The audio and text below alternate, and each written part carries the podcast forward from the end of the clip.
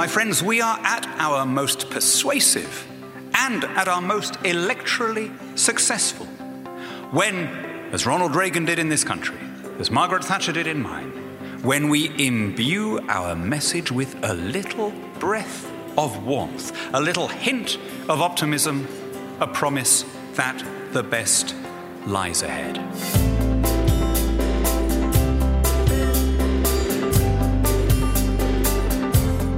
Welcome to the Acton Vault podcast, a product of the Acton Institute for the Study of Religion and Liberty. I'm Eric Kohn, executive producer. This week, we go back in time to October 9th, 2014, and the Acton Institute's 24th annual dinner for the speech from Daniel Hannan. Hannan is a British writer, journalist, and politician. He served as a member of the European Parliament, representing Southeast England from 1999 through 2020 standing down from the EU Parliament upon the United Kingdom's exit from the EU in 2020, for which Hannan was the lead campaigner. Hannan first rose to international prominence in 2009 when a video of a short speech he delivered to the EU Parliament went viral. In the speech, Hannan strongly criticized then Prime Minister Gordon Brown and his response to the 2008 global financial crisis, calling him, quote, the devalued prime minister of a devalued government. In his address to our 2014 annual dinner, Hannan stressed the importance of not taking for granted the sublime inheritance of our liberal democratic systems of government, and the importance of defending that heritage with a sense of optimism and confidence in what is good about the way we do things. You can find additional resources in the show notes for this episode, as well as previous episodes on our website at acton.org slash podcast. And if you like this program, you can help us reach even more listeners by sharing it with a friend and leaving us a five star review on Apple Podcasts. We welcome your comments as well. Acton Vault is available on Apple Podcasts, Google Podcasts, Spotify, or wherever you listen.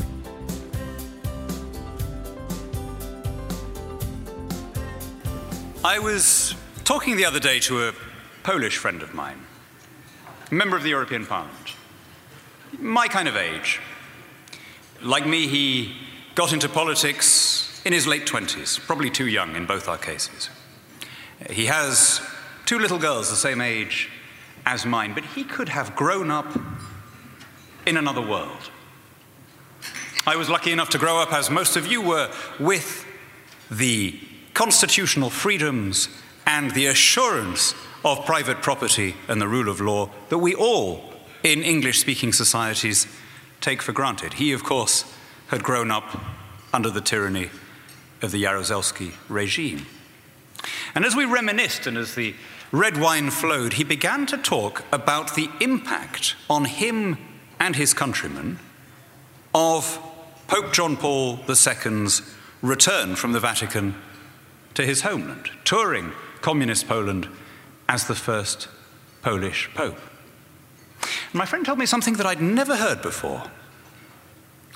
He said, You know, in all of that visit, the Holy Father never once directly condemned the communist authorities. He said he didn't have to. He was offering something better. And that, I think, should be the elemental creed of conservatives. We should offer something better. You know, I sometimes think that pessimism is part of our conservative temperament.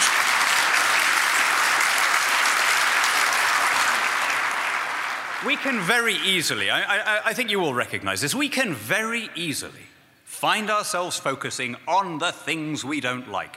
And my friends, there are plenty of things not to like, right? Don't get me wrong about this. We, uh, we watch our values being scorned, our patriotism traduced. We see our children being laden with a debt unprecedented in peacetime. It's very easy to get angry. Yeah, there are lots of things to be angry about.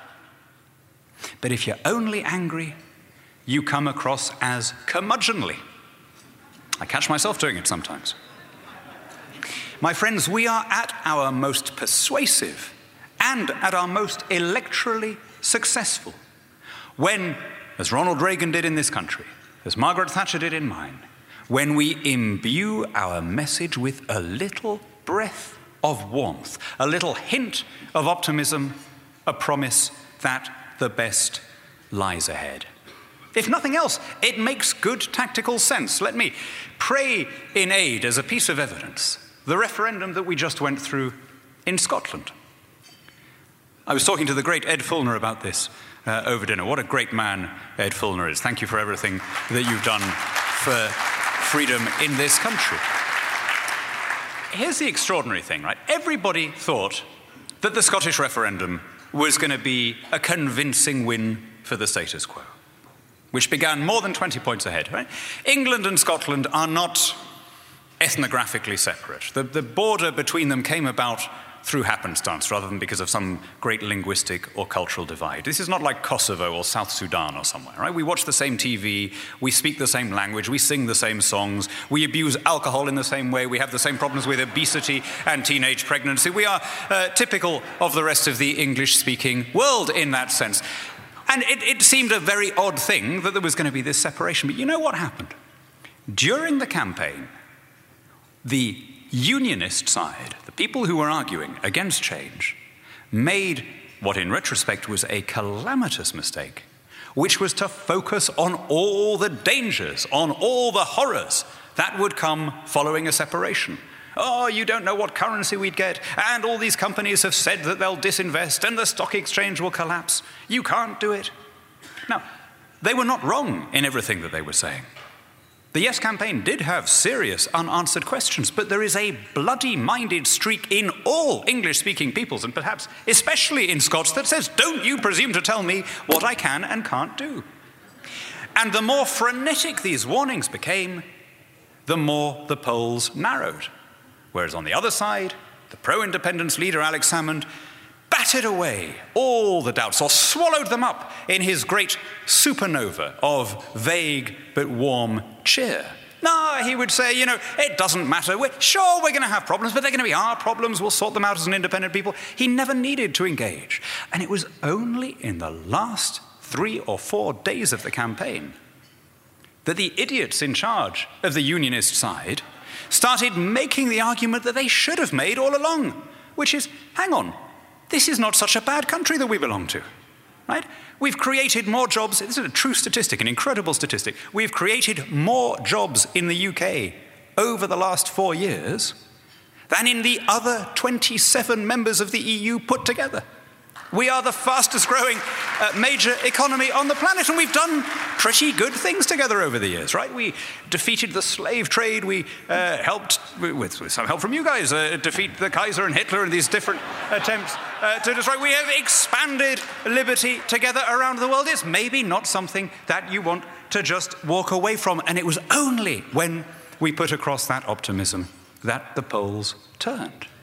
Now, I'm going somewhere with this. I saw on TV yesterday here, I didn't catch the whole story, but it looked, it was a story about somebody who had been captured, an American national who had been captured on his way to go and fight for the jihadis in Syria and Iraq, right?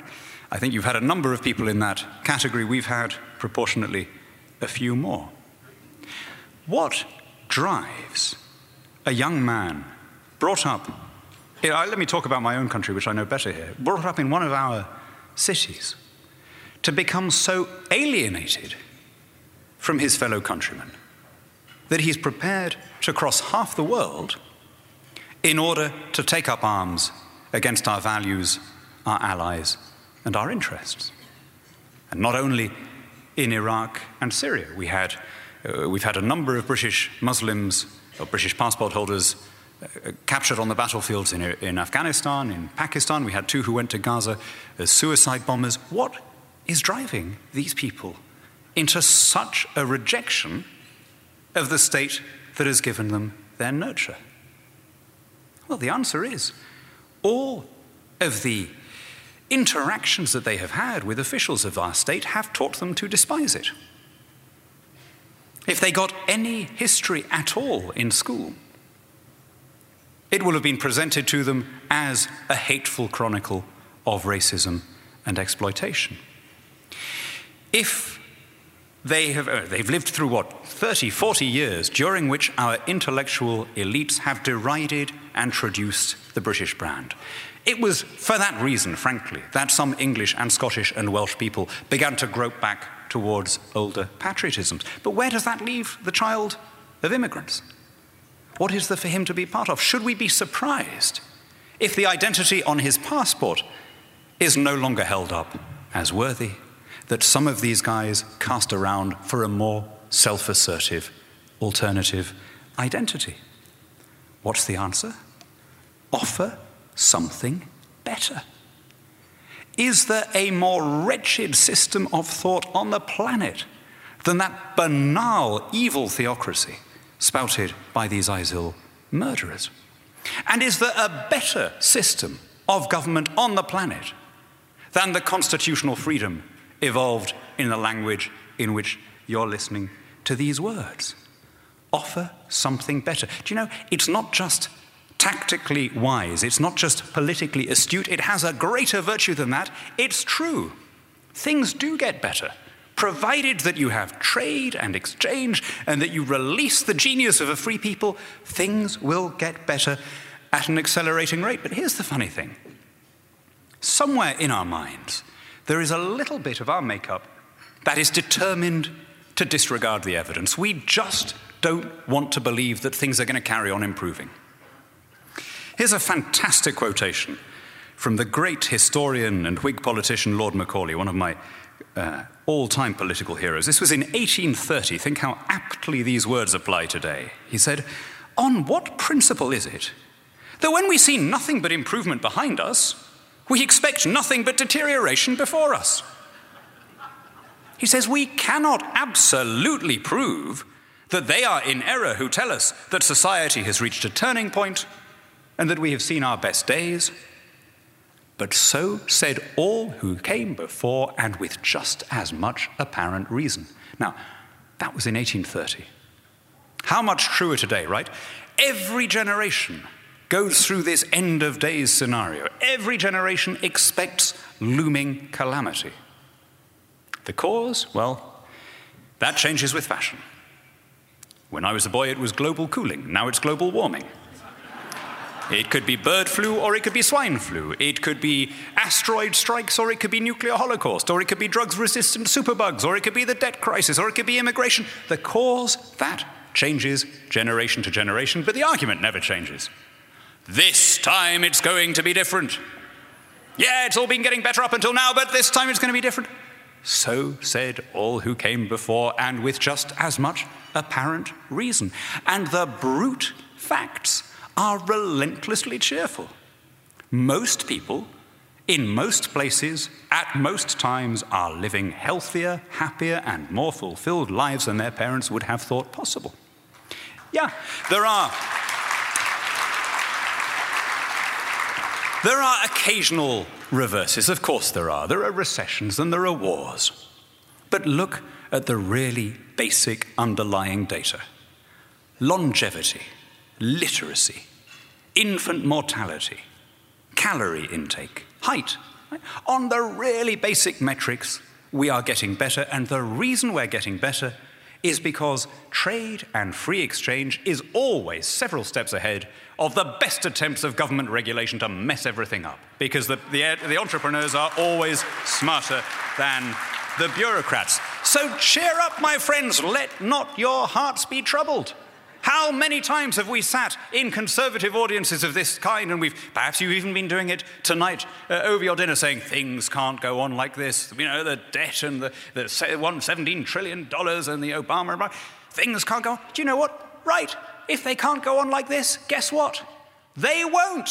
There is a natural corrective mechanism, and that mechanism is the genius of a free people. It's the, the, the, the, constitution that your founders designed. That corrective mechanism is you, and I expect you to make full use of it at the next election.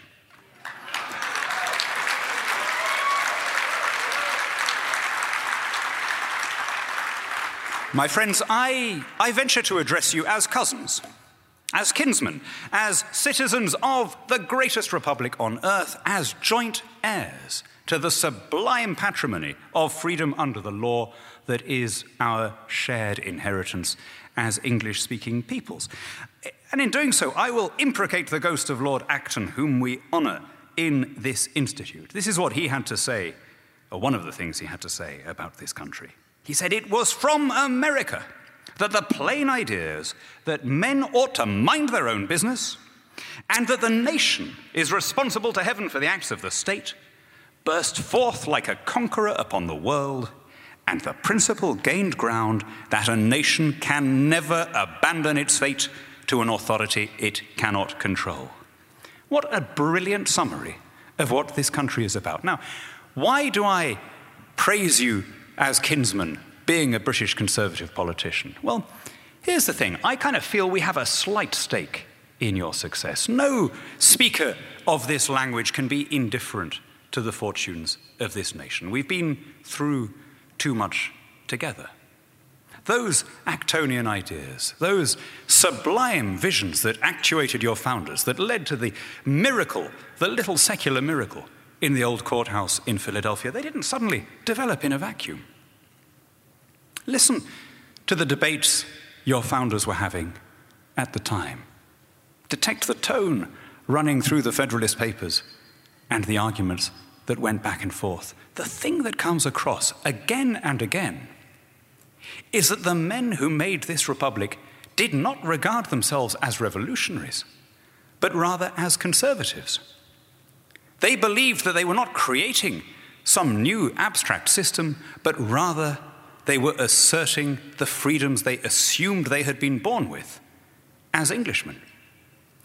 And when they used the word revolution, they were using it in its 18th century sense to mean a complete turn of the wheel, a setting upright of that which had been turned on its head, so that the state should once again be the servant of the citizen rather than the other way around. They traced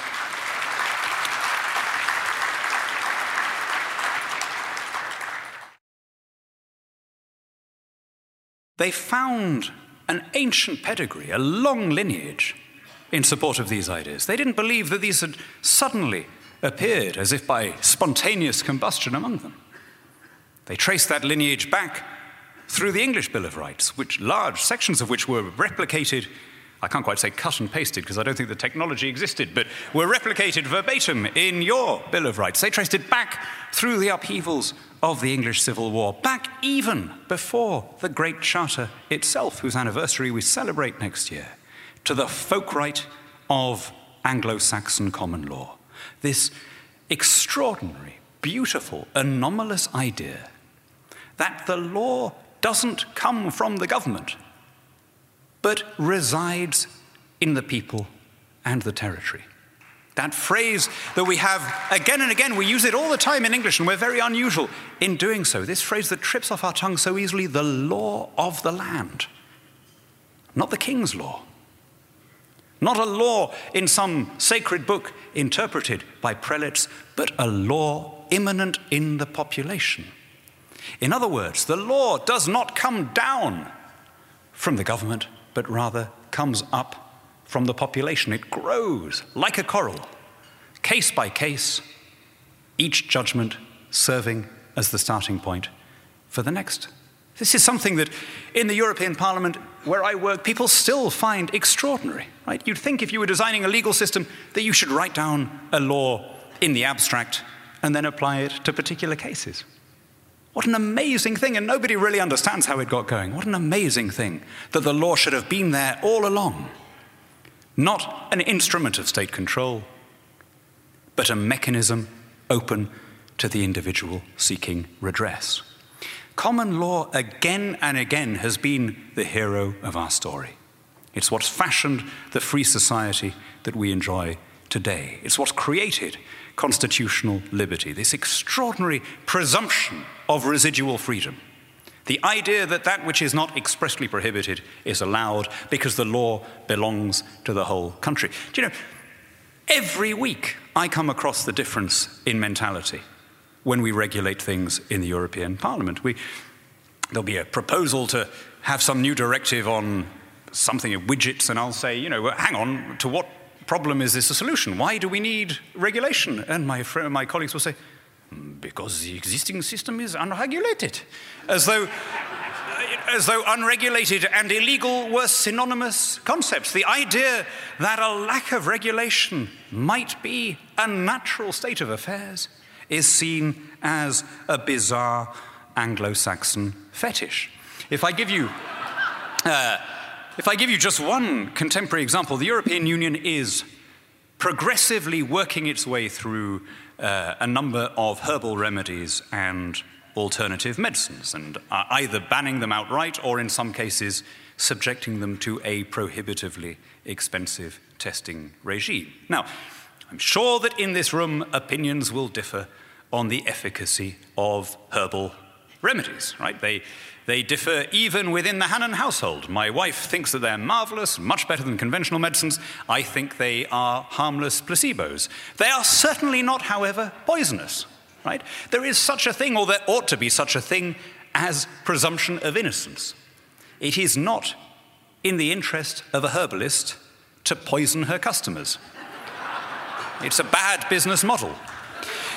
Now, as I say, you can think that they're a good thing or that you can think that they're a bad thing, but they're not. A, you know, actually, the reason I really got into this is, is because, of course, Mrs. H thinks they're a good thing. And as, uh, as King Solomon tells us, it is better to have a dish of bitter herbs in a house where there is love than a stalled ox and hatred therewith. And uh, Perhaps never since the days of King Solomon has the bit about the, the bitter herbs applied quite so literally as in this uh, case of Brussels banning the alternative medicines. But why? Why criminalize a harmless activity pursued by some 20 million Europeans? Well, this is the problem with a, a statist model. This is the problem with assuming regulation. When you have such a system, it is open to every vested interest every corporate lobby group to try and capture it.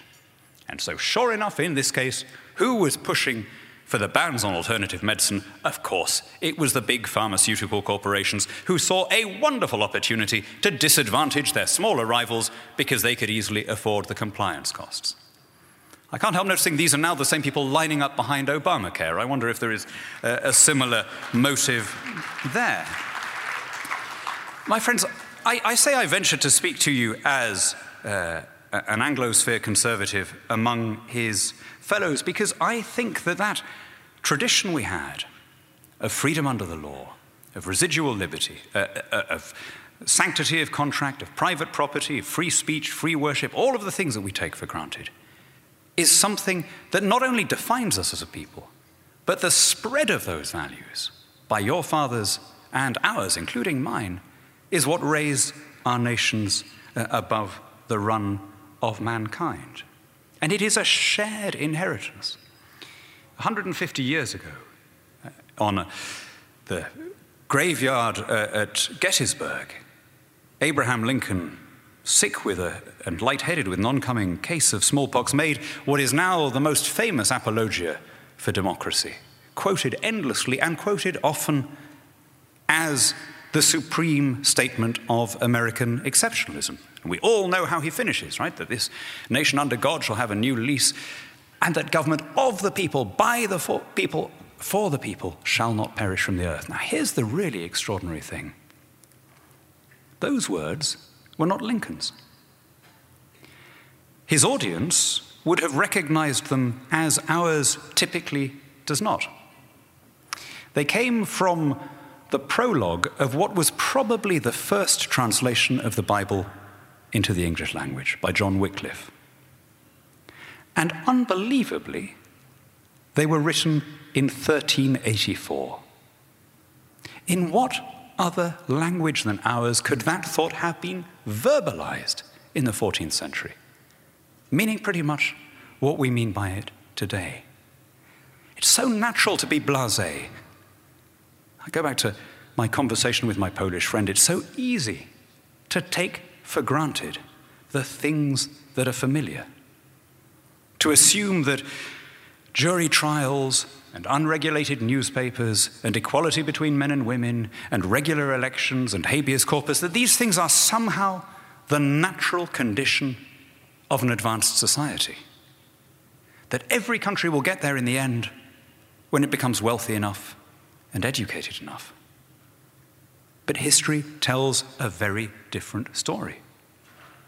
All those precepts were overwhelmingly developed in our language. And although we call them global values, or sometimes Western values, you know what? We're being polite.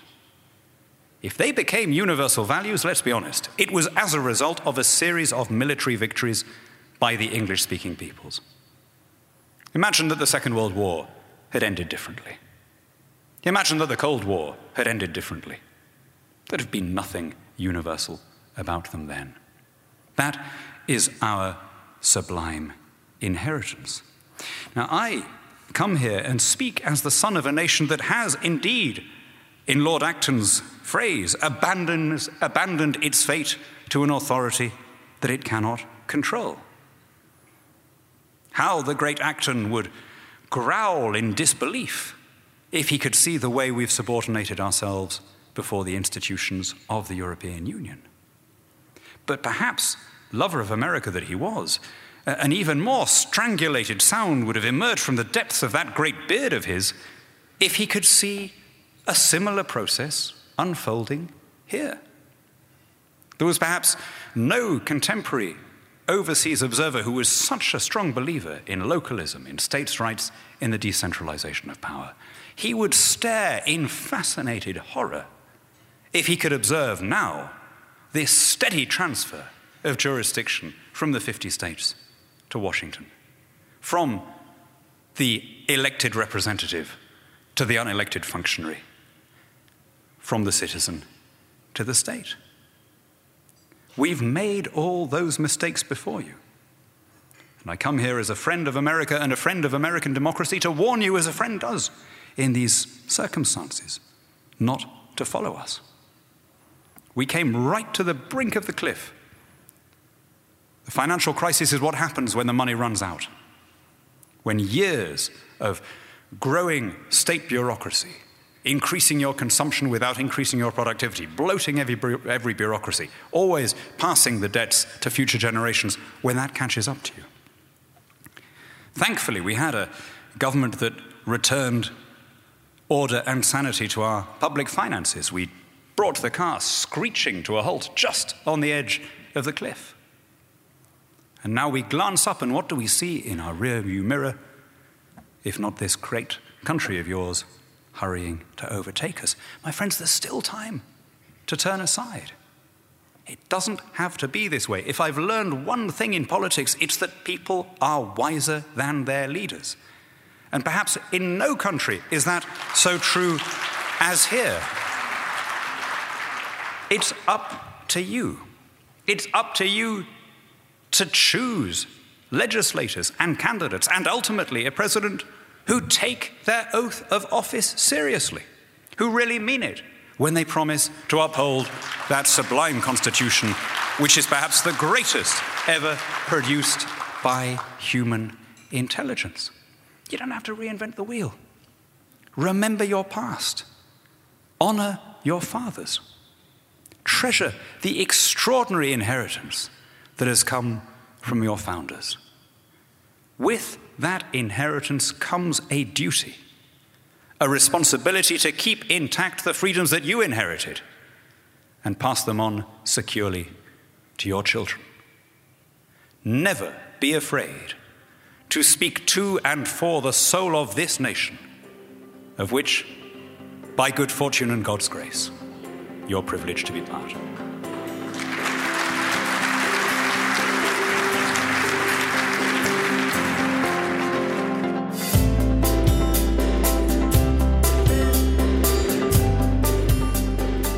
As always, thank you for listening. Our team loves putting this podcast together for you. It's encouraging to hear from our listeners. Feedback is incredibly important to us because it lets us know what you'd like to hear more of, including the kinds of topics you're interested in most. If you have comments, feedback, or ideas for a show topic or interesting guest, you can email our team at producer at acton.org. Until next week, for Acton Vault, I'm Eric Kohn.